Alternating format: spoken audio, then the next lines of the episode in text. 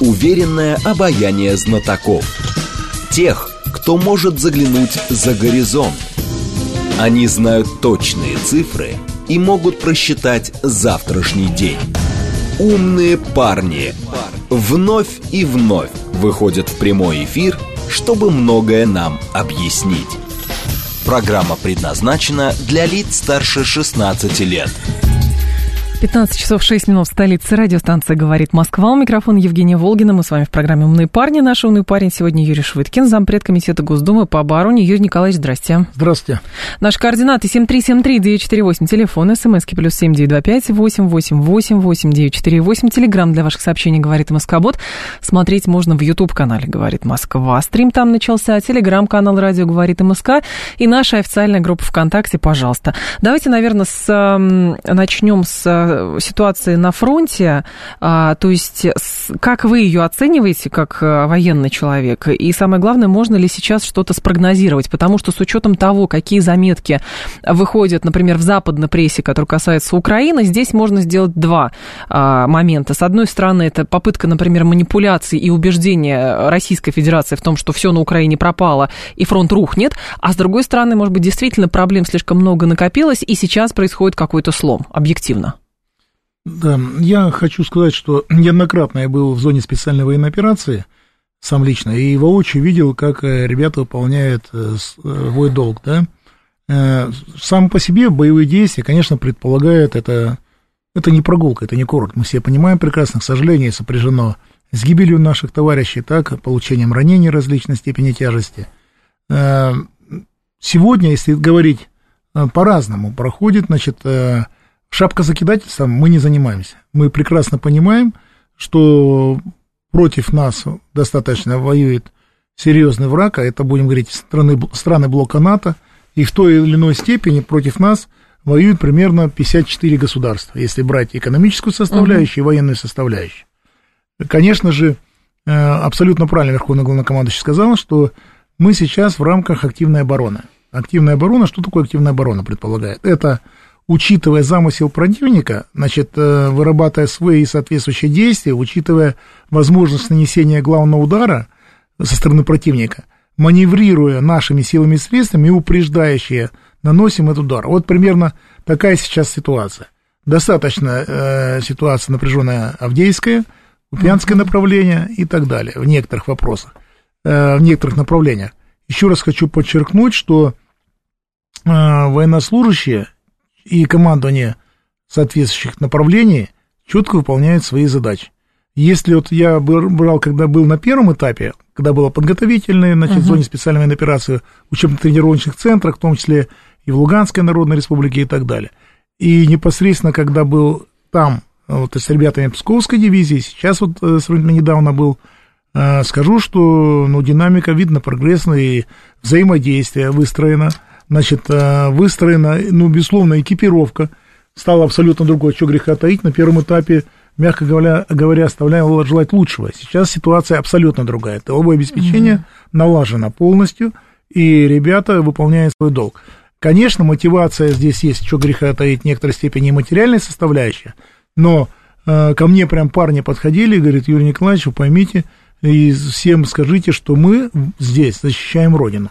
И мне вот эти э, слова тронули до глубины души. Ну и, соответственно, логично, что Родина готова платить за то, что совершенно люди верно, отдают свой да, долг, это понятно. Но, Юрий Николаевич, здесь возникает другой еще момент, когда ряд экспертов, э, военных, ваших коллег э, а, тоже отмечают, что как бы постоянно начинают рассуждать с точки зрения сроков. Вот полтора года, почти два года, это много, это мало для как бы такого рода военного конфликта. А сколько еще может продлиться? А не опасна ли рутинизация конфликта? А, соответственно, как выходить из позиционного тупика, когда вроде бы об эту, как называется, да, линия Суровикина, об нее как бы украинское контрнаступление сломалось, а что будет дальше? Вот в чем вопрос.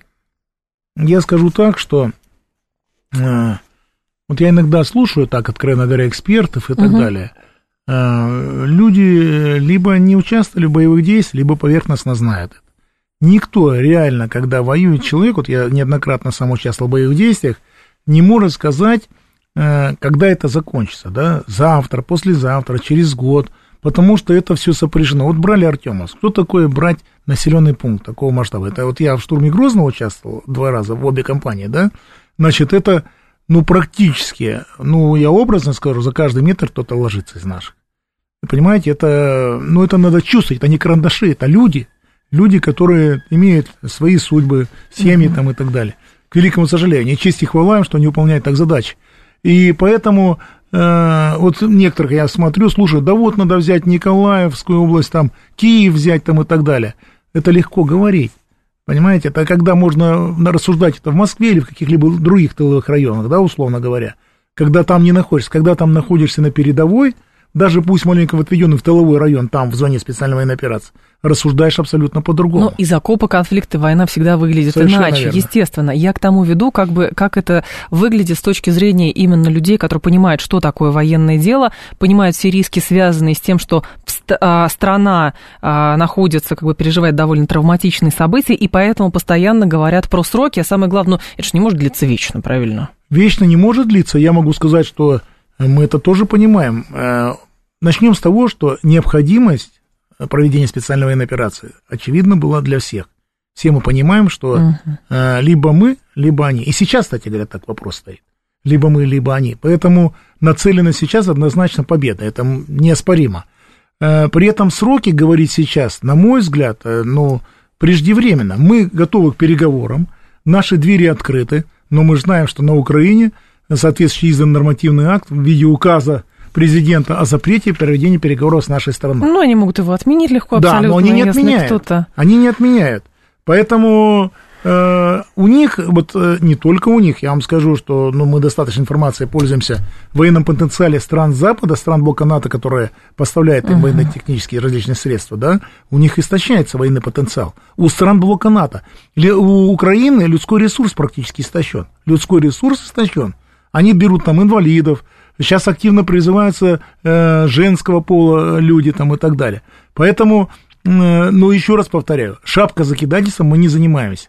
Э, Соединенные Штаты Америки, страны НАТО все-таки продолжают оказывать помощь военно-техническую. Да, э, на мой взгляд, это лично мое мнение, э, если брать израильско-палестинский конфликт, то, конечно, здесь маленько ну, это разные конфликты, да. Разные, это ну, попозже имеется в виду финансовая помощь не да. такая, как раньше была. Но она, не скажете, что в корне там изменилась, да, все равно поставки вооружения Есть. идут.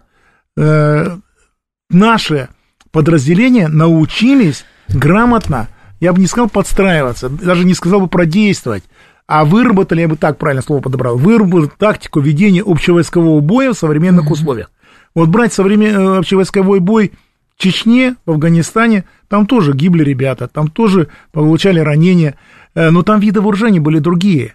И парни тоже с честью и достоинством выполняли свой долг. А здесь виды вооружений более современные, потому что, ну, понятно, прогрессирует в этой области военно-технический потенциал.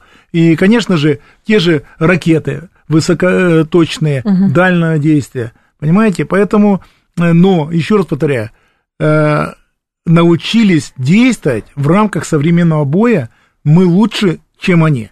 А почему спросила про позиционный тупик? Потому что, ну, как бы понятно, в обороне, соответственно, конфликт, э, ну, сложно выиграть.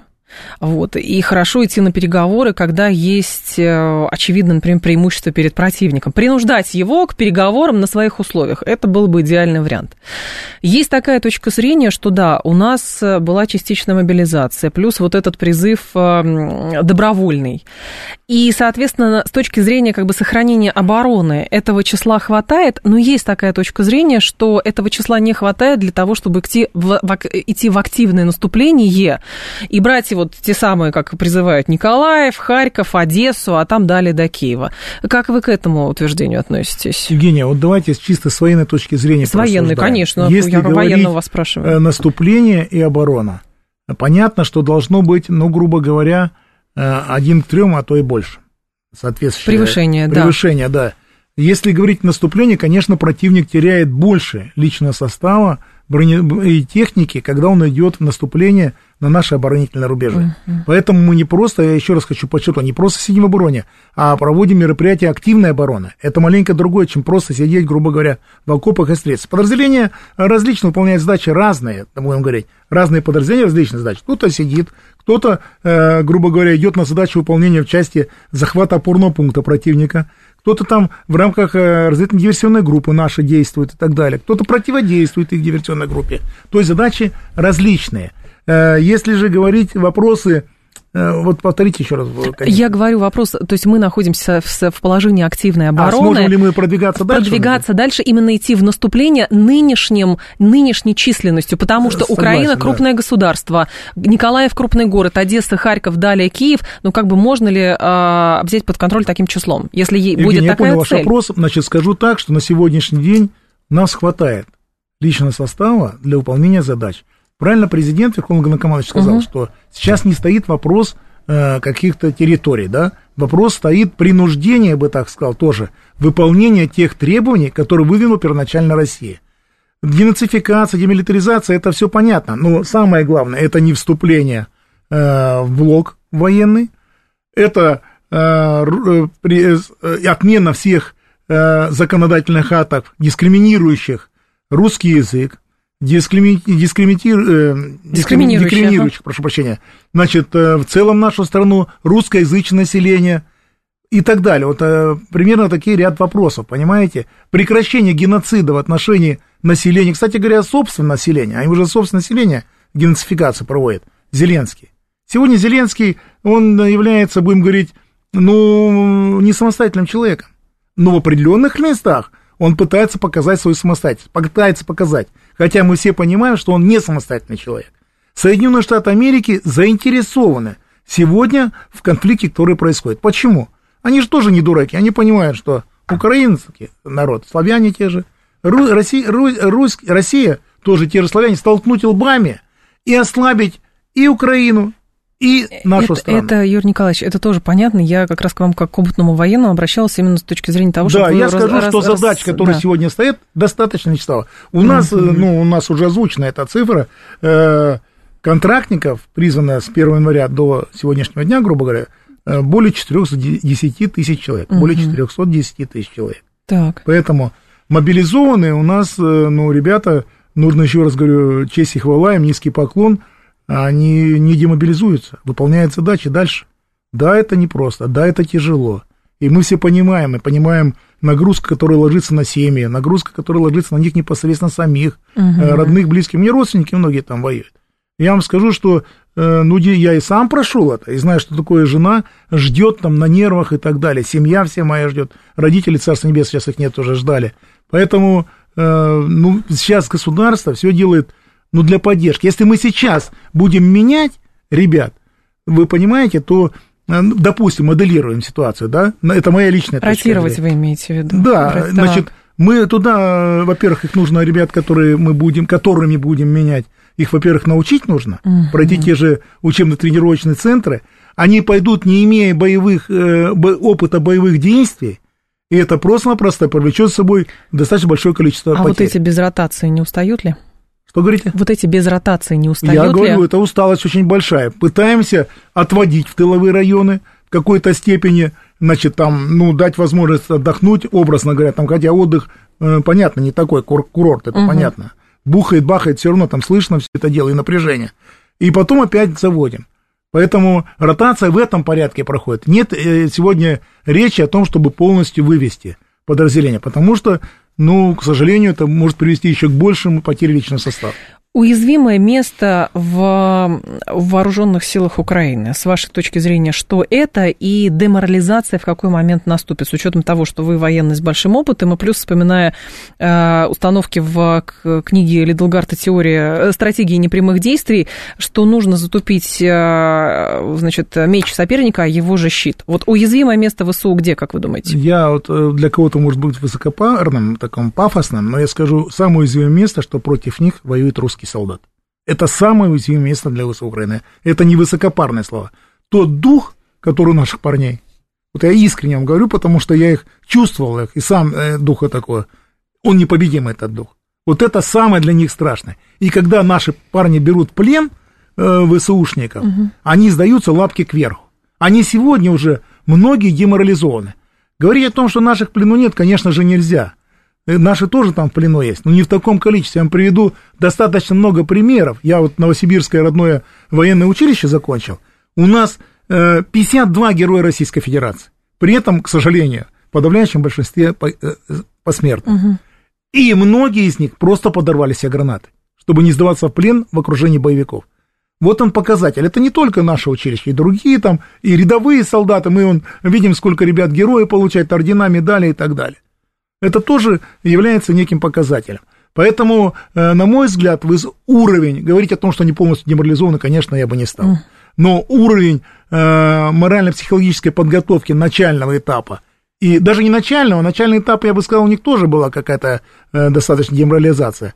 А вот, ну, на начальной стадии, так будем говорить, в любом случае. И сегодняшние у украинцев – они абсолютно разные. Откуда берутся тогда слухи, Юрий Николаевич, периодически, которые ваши коллеги по, в Комитете по обороне периодически опровергают о том, что вот будут новые волны мобилизации, нынешних не хватает. Вот откуда это тогда берется? Э, значит, я не знаю, откуда берут, мне не совсем корректно давать оценку коллегам, угу. если такие дают. Э, я таких Нет, они не опровергают давал. как раз, наоборот, они опровергают. А, опровергают. Вот их просят прокомментировать, а вот может быть необходимо. С, э, с точки зрения, с моей точки зрения, да. сегодня ребят, которые идут добровольцами, которые угу. идут на контрактной основе, их достаточно. достаточно. Для того, чтобы ну, нужно признать, что есть и потери, и восполнять потери нам тоже нужно. Это uh тоже не нужно уходить от этого. Не в таком количестве, но не существует. А, причины усилившихся обстрелов Донецкой и Белгородской области не связано Я ли думаю, это? Да. С пожалуйста. чем вы говорите, не связано? Не связано ли это как раз с тем, что когда на фронте у ВСУ оказываются серьезные проблемы, как раз усиливаются обстрелы Донецкой и Белгородской области, ну, вообще ДНР, ЛНР и Белгородской области, приграничных областей, с точки зрения как бы деморализации местного населения. Ну, как бы мы не можем на фронте, поэтому будем по рынкам бить, там, по жилым домам, больницам и так далее. Я думаю, что доля правды в ваших словах есть. Значит, э, ну, я думаю, что оно не связано там э, непосредственно с потерями со стороны ВСУ Украины. Угу. У них тактика такая – это же не только по отношению к Донецку, Луганску. У нас что греха таки приграничная территория нашей страны. Ну, да? Белгородская. Подвергается Курская, упомянула. Белгородская там и так далее. И скажу так, что задача посеять панику среди населения, деморализовать население, посеять не то что панику, недоверие к органам власти, а посеять, вот правильное слово сказали, деморализацию со стороны органов власти даже, не только со стороны населения, со стороны органов власти. Потому что, ну, сегодня нужно отдать должное – слава богу, ребята, которые руководители, я их называю, ребята, руководители, угу. да, Курская область, там, Брянская, значит, э, э, Белгородская и так далее. Слушайте, ну я, например, как военный человек, даже я иногда э, искусно критически рассматриваю их действия, но, на мой взгляд, они все делают возможное для того, чтобы, ну, противопоставить вот как раз организованность, дисциплину со стороны себя лично и со стороны населения. Э, население э, видит это все и с пониманием к этому относится. Магазины работают, понимаете, они же хотели даже, э, чтобы магазины не работали там в этом плане, потому что, ну, понятно, обстрел связан с риском для жизни, понятно, что когда тревога, люди все равно в какой-то степени спасаются там в подвалах, значит, но тем не менее жизнь не нарушена настолько, как бы они хотели. Сказать о том, что все прекрасно, такого нет, да, есть напряжение определенное, там, что греха таить но и говорить о том, что все деморализовано, ни в коем случае нельзя. Нет, как раз э, речь идет о том, а, с точки зрения именно тактики ведения боевых действий, многие сказали, да, что, ну, условно, не, по, не получится всю систему ПВО сосредоточить на этих регионах, а мы понимаем, что, наверное, задача противника была и чтобы оттягивались силы противовоздушной, противоракетной обороны туда и появлялись какие-то слепые зоны, по которым они могут бить, но а, почему так сложно соответственно, отодвинуть противника, чтобы, соответственно, ракеты не долетали до Ну, давайте так говорить, объектов. что ракеты сегодня 300 километров дальности поставляются и так далее, достаточно. Там, точ, точнее, там артиллерия, конечно, да, там не ракеты, там артиллерия. Нет, ракеты именно, ракеты, ракеты поставляют ага. такой дальности, да. И, конечно же, достаточно непросто в этом плане. Но средства противовоздушной обороны, ведь они ставят еще задачу какой? Выявление военной инфраструктуры, да. значит, э, выявление э, точек средств противовоздушной обороны, значит, э, на первом этапе даже попытки обмана, значит, обман, обманок, так называемым были, то есть запускает ложную цель, значит, мы, естественно, выстреливаем, значит, они потом истинную цель, грубо говоря, по другому направлению отпускают. Угу. Поэтому э, сейчас этого не происходит, значит, мы уже четко действуем в этом направлении, но вместе с тем, э, вот сейчас идет борьба в Донецком направлении, вот как раз некоторые Авдеевка в том числе и так далее, именно как раз подальше оттянуть от э, артиллерийских, вот правильно вы потому что сказали, артиллерийских обстрелов да. в отношении Донецка. Но есть еще один аспект, который, кстати, сейчас э, начали поднимать в контексте темы как бы, проблем с э, мигрантами в России. А, фиксируются факты, что, соответственно, нежелание, например, людей, которые только-только получили российский паспорт, они граждане Российской Федерации, идти в зону специальной военной операции. Даже были попытки, что вот не надо а, этих людей привлекать, но с другой стороны они приходят, получают российский паспорт, какие-то здесь блага, соцстрах и так далее, семьи переводят. И тут к ним приходят или предлагают эти добровольцам, или они говорят, нет, извините, пожалуйста, извините. Вот как бы, ну, здесь... Я выскажу свою личную точку пожалуйста. зрения. Значит, там, может быть, расходится с другими, но я личную точку зрения, если ты гражданин Российской Федерации, во-первых, у нас есть соответствующий законодательный акт, он должен принимать присягу, угу. что он гражданин Российской Федерации, я имею в виду со стороны мигрантов, да? Да, который получает паспорта. Совершенно верно, да. Если ты гражданин Российской Федерации, ты должен выполнять все законы, действующие на территории нашей страны, в том числе и который был вопрос о частичной мобилизации. Поэтому здесь нужно смело, четко вперед ребятам, защищать Россию, если ты гражданин России, если нет, лишать его гражданства, и к чертовой матери выдворять со стороны. Вот это моя личная точка зрения. То есть, если он игнорирует повестку да, или... Там, да. Если он игнорирует не просто повестку, я бы сказал, игнорирует защиту Родины. России. Но, новой Родины. Новой Родины. Ну, пусть он как интерпретирует, это его проблема. Он пришел, взял, э, получил гражданство не просто так. Он тоже, видимо, какие-то цели преследует. Либо он действительно истинный гражданин России, либо он какие-то э, корыстные, возможно, цели. Не будем это утаивать. Но э, вот и вперед. Есть сегодняшняя ситуация. Родине э, России, да, требуется защита, защищать. Вот и вперед покажи себя, как ты какой-то гражданин России. Это, знаете, мне рассказывал один военный э, человек, который рассказывал про особенности американской, устройства американской армии, и там большая проблема – это найти человека, который знает английский язык, потому что в американской армии служат как раз очень много там иммигрантов а, из лати, латин, латиноамериканских стран и так далее, и по-английски мало кто разговаривает. То есть это, я к тому веду, что это не российская новация, получил российский паспорт, иди в зону специальной специальной военной операции, а в принципе даешь присягу новой родине, ну и, соответственно, выполняй свой долг. Совершенно верно. Примерно так. А, так, появился ролик, слушатель говорит, о том, что контрнаступление, ролик от украинцев, о том, что контрнаступление это была психологическая операция для обмана российской армии и общества. Что думает эксперт? Ну, мало ли, Я ролики... думаю, что это, во-первых, э, сейчас они желаемое за действительно могут выдавать украинцы. И интерпретация того, что вот контрнаступление, это вот, как сказали, психологическая большая атака, что реально мы все, у нас сил достаточно. С другой стороны зайдут. Да, поэтому это все для мертвого припарка этих слова. Поэтому ясно, что контрнаступление их провалилось благодаря умелым действиям самих военнослужащих, командования Генерального штаба. Это реально. Вот буквально на да. днях, вы уже знаете, Ростове-на-Дону, это не секрет уже, Верховный главнокомандующий посещал. На днях, да, было, было. Значит, это не просто так. А, Юрий Швыдкин с нами, зампред Комитета Госдумы по обороне. Это программа «Умные парни». После информационного выпуска продолжим. И много тем еще есть, успеем все обсудить. Уверенное обаяние знатоков. Тех, кто может заглянуть за горизонт. Они знают точные цифры – и могут просчитать завтрашний день.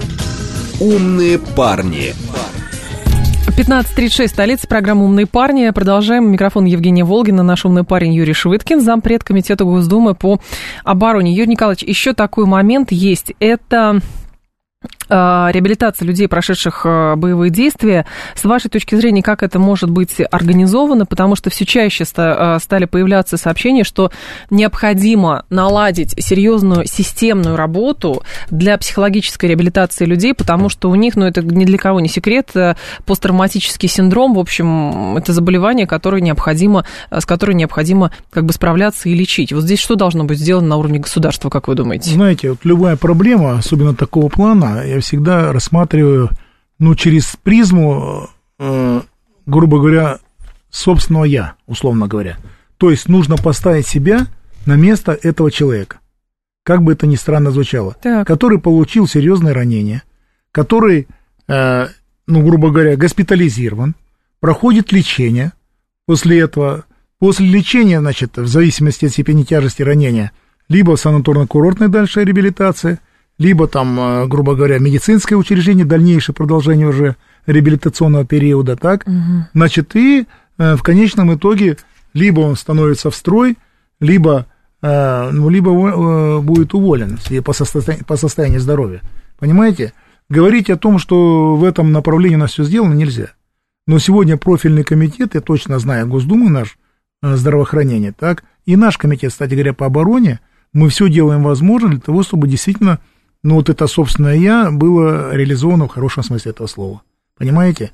Э, Сеть санаторно-курортных э, учреждений сегодня открыта для всех ребят, которые в этом нуждаются. То есть это системный подход. Если Системный. врач говорит, что ему надо, его отправляют. Видите, сегодня м, человеческий фактор еще играет не последнюю роль. То есть не всегда так хорошо, как э, на словах. Потому что реально ребята сталкиваются с проблемами.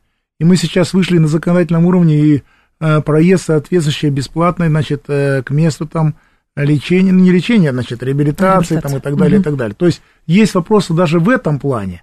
Э, значит, э, ну, я уж не говорю про профессионализм тех, кто реабилитологов. Это тоже требуется. У нас сегодня ФМБА служба, ну, на мой взгляд, она действительно на достойном уровне выглядит, но ее недостаточно, опять же, понимаете? Здесь в этом вопросе тоже надо рассматривать. Одним словом, э, должно быть э, и в рамках э, исполнения законодательной базы, и в рамках формирования, первичного формирования законодательной базы, в рамках различных постановлений ведомств, там, правительства Российской Федерации в целом, мы должны сделать так, чтобы, не дай бог, парень, который все-таки получил увечья, все сделать возможное для того, чтобы он э, был полноценным гражданином нашей страны, полноценным э, человеком, понимаете? Что греха таить, у нас происходит ампутация рук, ампутация ног, здесь вопросы и протезирования, здесь не только реабилитация, вопросы протезирования. Вон, взять, э, я преклоняюсь, можно сказать, подвиг практически, э, фигурист. Костом- Костомаров. Костомаров, вы посмотрите, насколько человек. А ребят военнослужащих точно таких много.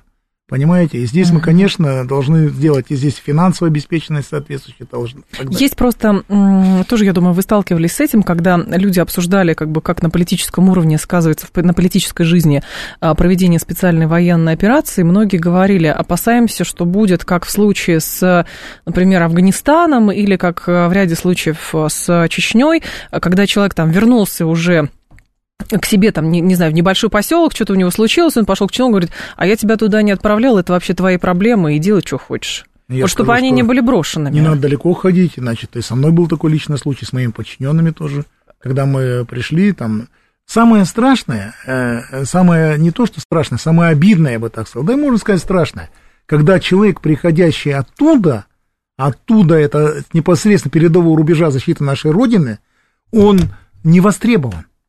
Он не то что не востребован, к нему относятся как к э, второму сорту. Вот это недопустимо.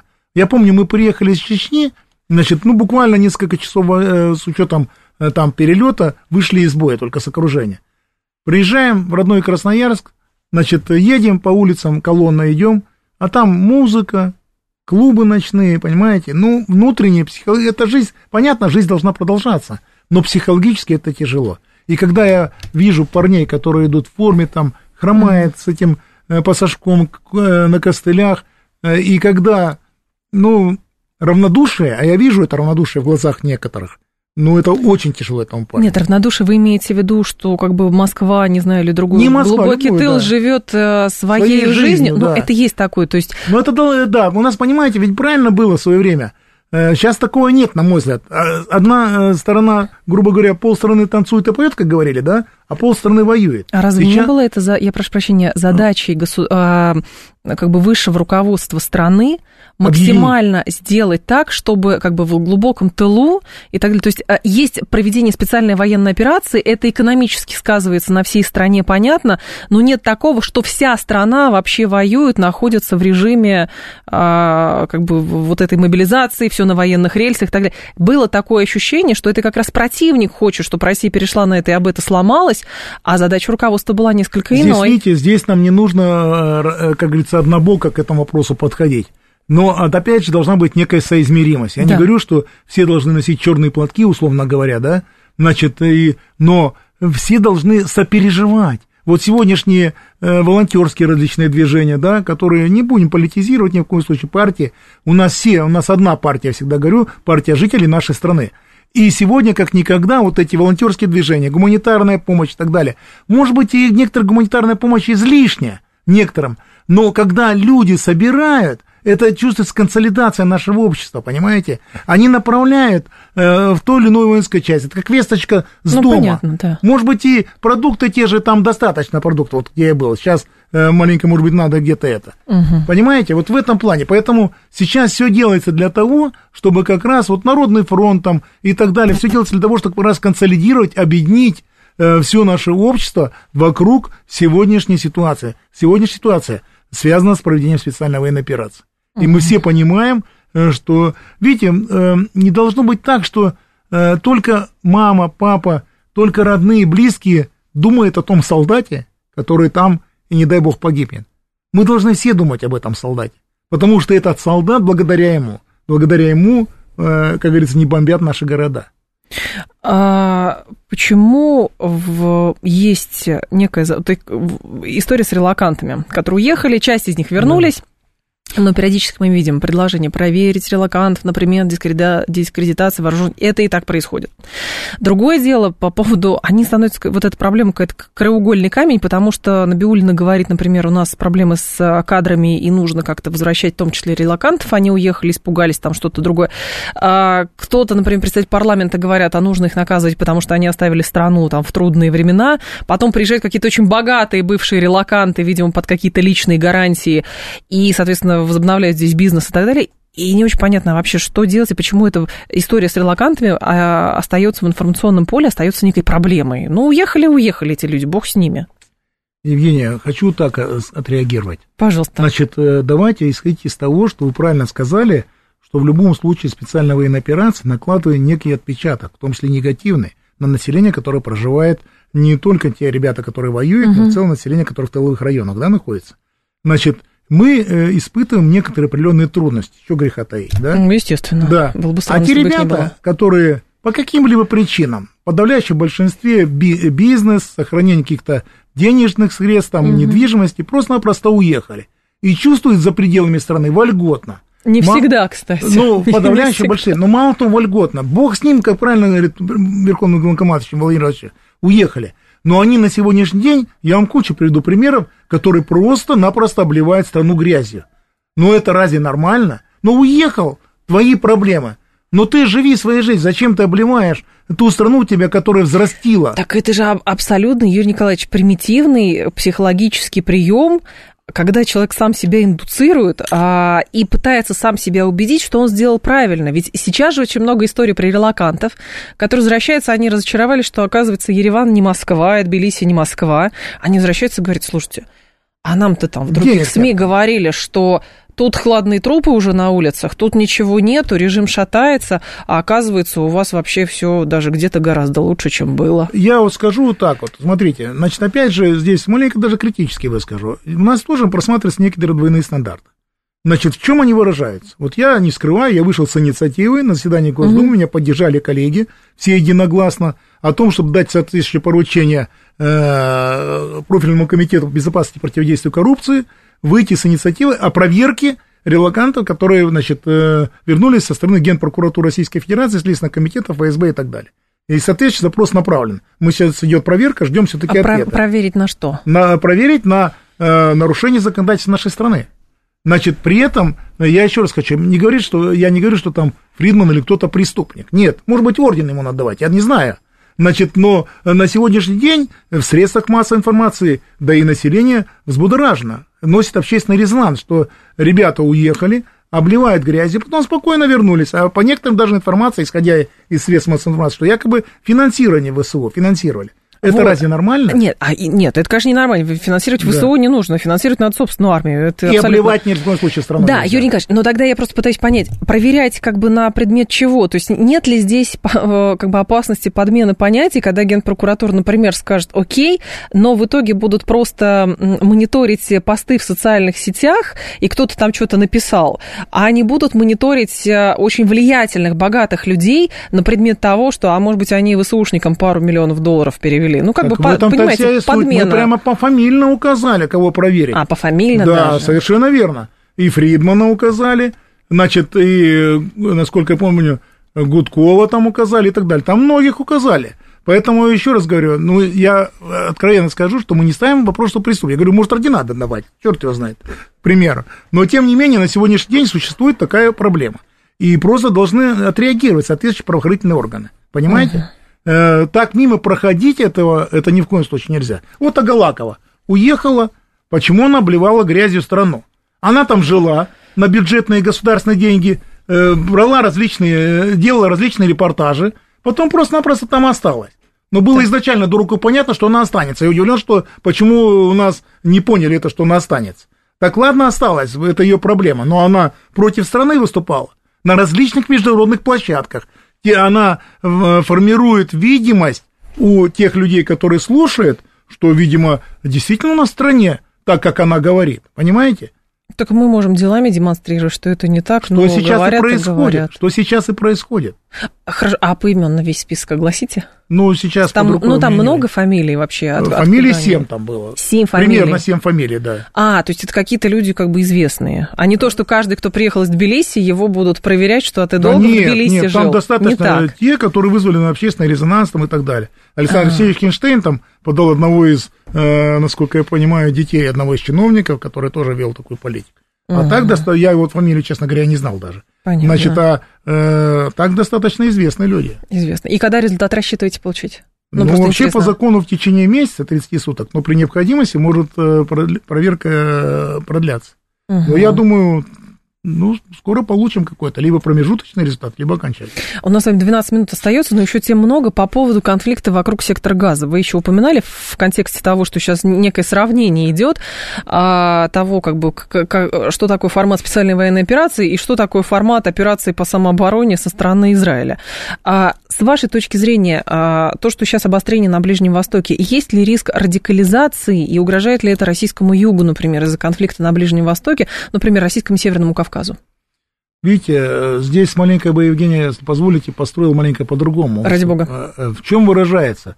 Любой конфликт, который он бы находился даже вдалеке от границ нашей страны или от наших союзников, да, все равно он несет очень серьезно негативный отпечаток на жизнь нашей страны. Это нарушаются какие-то связи, в том числе экономические связи, межгосударственные связи, какой-то определенной степени напряжения там и так далее. Я уж не говорю про использование различных видов вооружения, экологии и так далее. В этом плане, если рассматривать. Но сегодня мы давайте говорить, исходить из того, что ближневосточный конфликт явился лакмусовой бумажкой э, продолжения со стороны некоторых государств негативного отношения к нашей стране. Вы посмотрите, вот сейчас только речь идет о том, что в ближайшее время э, через КПП выйдут 85 граждан России, выведут сектора газа. Ну, обещают, по крайней мере. Обеща- да, обещают. А до этого же даже списки не были включены. Там что-то с Израиль как-то вот то ли перепроверял эти списки, Да, мы, то ли еще раз, я вот публично хочу заявить нашу позицию. Да. Мы не придерживаемся позиции Израиля, мы не придерживаемся пози- позиции, значит, э, Хамаса и так далее. Мы сегодня придерживаемся позиции, которая закреплена в резолюции Совета Безопасности ООН.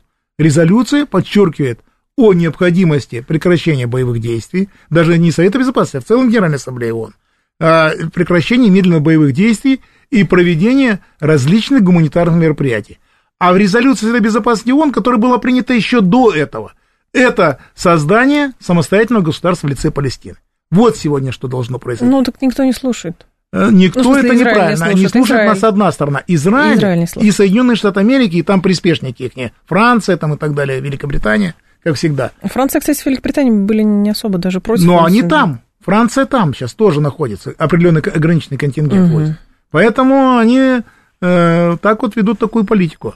Но с вашей точки зрения тогда как бы уместно ли, э, ну, скажем так, все равно, наверное, скорее всего, в ближайшее время не случится образование именно обретения Палестины, Палестины государственности, и тогда возникает вопрос, здесь же есть проблема, что даже этих беженцев, а, например, Египет и Иордания не хотят принимать, потому что боятся радикализации, потому что Хамас настолько глубоко в, осел в секторе Газа, что, в общем, эта идеология хотя мы не считаем эту группировку террористической, но вот эта идеология, как бы, она, этого опасаются страны, которые не принимают беженцев. Почему я спросил как раз про риск радикализации того же самого Северного Кавказа?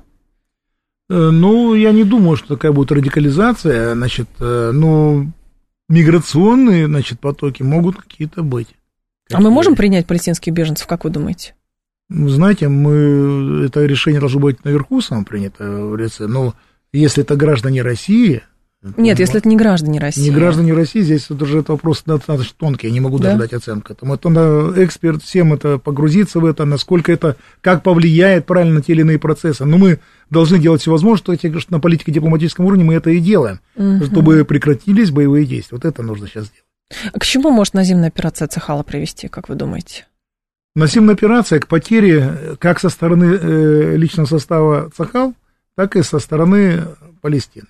А самое страшное, со стороны мирного населения. Опять же, гражданское население, как со стороны Израиля, так и со стороны Палестины. Гибнут дети.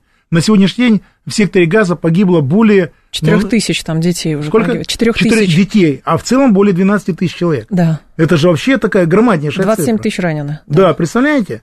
И никто не останавливается. А хотя Генеральная Ассамблея ООН в подавляющем большинстве приняла решение о прекращении боевых действий. Но не слушают. Ну, это к вопросу о том, чего стоит международное право, видимо. В том числе, конечно же, да. 7373948, телефон прямого эфира, 7373948. Наденьте, пожалуйста, наушники, пару звонков примем. Алло, здрасте. Вон, наушники вот эти а, можете да. надеть. Да, алло. Добрый день. Добрый Сергей день. Алексеевич, Пожалуйста, Сергей Алексеевич.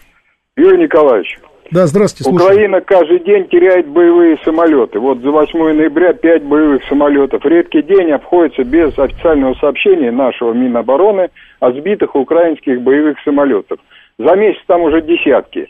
Скажите, аэродромы, где базируются эти самолеты, они для нас недосягаемы? Спасибо. Да нет, досягаемые, но я думаю, что, опять же, насколько я понимаю, может быть, я ошибаюсь даже здесь, что они находятся за пределами Украины. Э, сопредельных государств mm-hmm. могут взлетать. Вот в чем дело. Конечно, в этом случае они для нас недосягаемы, к великому сожалению. Мы не можем э, развязать войну с другими государствами, в том числе с странами блока. А как же говорят, э, что вот еще, еще немножко и красные линии, и тогда уже, в общем, все Ну, давайте мы так, что красных линий надо уходить. Слово вообще такое. Все, линия. забыли? Ну, не то, что забыли, но ситуация на сегодняшний день такая. Я уж не говорю про то, что но аэродромы все не можем поразить. Есть же тоже и полевые аэродромы. Они тоже угу. готовили заранее к ведению боевых действий. И в том числе оттуда э, взлетно-посадочный полос существует. Почему так сложно Авдеевку брать? Потому что укрепрайон достаточно серьезно, потому что нам нужно беречь людей, прежде всего наших бойцов. Можно сейчас туда пустить, грубо говоря, несколько армий, я условно говорю, ну, да? Я понимаю. Но они лягут, многие, потому что, вот правильно, мы раз авиационная оборонное наступление, разные вещи. Я брал населенный пункт, не один, да, участвовал в боевых действиях. Это очень тяжелые боевые действия в городской местности, в городском mm-hmm. населенном пункте в целом. Это, ну, здесь что расшифровать, и применение бронетанковой техники маленько затрудняется. Здесь и должны быть группы действовать не так, как, грубо говоря, отделение взвод рота. Здесь группы 10-15 человек, как правило, здесь штурмовые группы, то, что мы сейчас mm-hmm. тоже То есть много нюансов, которые как раз и не позволяют так. Самое главное, еще раз говорю, сохранить людей. Какая сейчас мотивация а, людей, которые идут работать в силовые структуры? Вас спрашиваю, как опытного силовика. А, вы знаете, мотивация разная. Значит, для кого-то это семейная династия. Вот у меня, у меня в семье практически все офицеры. Кто-то вооруженных сил, кто-то э, сотрудник полиции. У меня сестра одна, полковник полиции. Угу. А сын капитан вооруженных сил. Вот только вернулся с некоторых участков. Поэтому э, вот такая мотивация одна, как мы всегда говорим, я неоднократно присягу принимал, значит, неоднократно пустые слова, служу закону, служу народу. Вот это главная мотивация. И идеология, она должна быть. Если даже кто-то идет с другой мотивацией, коммерция, бизнес, не будем греха таить, они не выживают в системе МВД. Сегодня МВД является, ну, я бы сказал, ну, сердцевиной всей правоохранительной системы. Почему общество тогда зачастую не доверяет силовым структурам? Я не знаю, как, э, Евгений, откуда вы знаете такие данные, что общество не доверяет. Я вам скажу так, что а, это всенародный праздник сегодня. Мы, кстати говоря, поздравляем. Праздник, да, да, да поздравляем, конечно. Первое. Второй момент. Почему всенародный? Да потому что, особенно когда трудно, э, все обращаются в органы внутренних дел. Много случаев. Сейчас, кстати говоря, в зоне специальной операции тоже сводные отряды существуют, и, к великому сожалению, гибнут тоже ребята. Более 600 человек, сотрудников органов дел за этот период времени получили государственный награды, боевые ордена и медаль. Угу. Это тоже показатель. А почему спрашиваю про недоверие? Потому что а, бывают а, различные резонансные случаи, и, конечно же, люди идут в полицию, в органы за защитой, но как бы, как бы ряд аспектов бывает такое, что то ли не получают помощи, то ли просто вот как-то прошиты это, что вот полиция не поможет. Мы даже в эфире а, различные темы обсуждаем, и вот у людей как будто бы есть вот это, а, то ли мне не помогут, то ли все-таки не так помогут, то ли еще что-то. Ну, у кого-то, может быть, бытует мнение, кто-то слышал, кто-то, может быть, и сам сталкивался. Сам, вот, об этом да. и речь. Э, но я думаю, что, не думаю, я уверен, что это, во-первых, индивидуальный характер, и где-то есть человеческий фактор. От этого, к сожалению, Э, тяжело достаточно уйти. Но в подавляющем большинстве система работает. Система работает. Система, я бы сказал, человек в погонах работает. А, система, хорошо, но тогда хорошо. Как оценивать вот уровень компетентности э, современного, современной системы силовых структур в России? Э, мы вот в чем это только МВД, я так понимаю. Как хотите. Да, если говорить про вооруженные силы, здесь маленько другая ситуация. Вооружен... Да, армию не берем, да, МВД не берем. берем. МВД берем так, что был период времени, когда, грубо говоря, одни ушли, другие еще до конца не пришли. То есть прослойка была. Был, значит, период, когда, ну, будем говорить, отсутствие должного профессионализма, я бы так сказал. Сейчас uh-huh. другая ситуация. Но сейчас проблема есть, и уже озвучил и министр России, это кадровый голос, голод. Почему? Потому что, ну, к великому сожалению, нам нужно еще набирать личный состав, нужно готовить с профессиональной точки зрения и так далее. Нужно набирать. Сегодня особенно вопрос стоит о а, э, уличной преступности и так далее. Они идут, что ли? Я, вроде конкурсы-то большие в, в академии. Я просто пытаюсь понять, академия, а, когда, а почему кадровый голос другое, Маленько другое, значит, академия. Когда идут рядовые сотрудники полиции, академия, это руководящий, как правило, состав. Так. Вот я, например, академия управления. Ну, разные моменты есть. На, пер, на определенном периоде и заработная плата. И сейчас наставляют желать лучшего. Но, слава богу, сейчас вот э, Владимир Владимирович Путин все это поз, э, повысили мы, значит, э, совместно с законодательной властью, зарплаты. соответствующие зарплаты, да, силовым структурам, и в том числе ага. армии. Юрий Швыдкин был с нами, зампред Комитета Государственной Думы по обороне. Юрий Николаевич, спасибо. Вам Ждем вас большое. снова. Еще раз с праздником вас поздравляем, с профессиональным. Это была программа «Умные парни». У микрофона была Евгения Волгина. Мы с вами прощаемся до понедельника. Далее будет информационный выпуск, потом Юрий Буткин. У него программа «Поток», будет еще программа «Своя правда». И, соответственно, вечером уже а, отбой, так что не переключайтесь. Трансляция в YouTube-канале «Говорит Москва» тоже продолжается. Всем хорошего вечера и хороших выходных.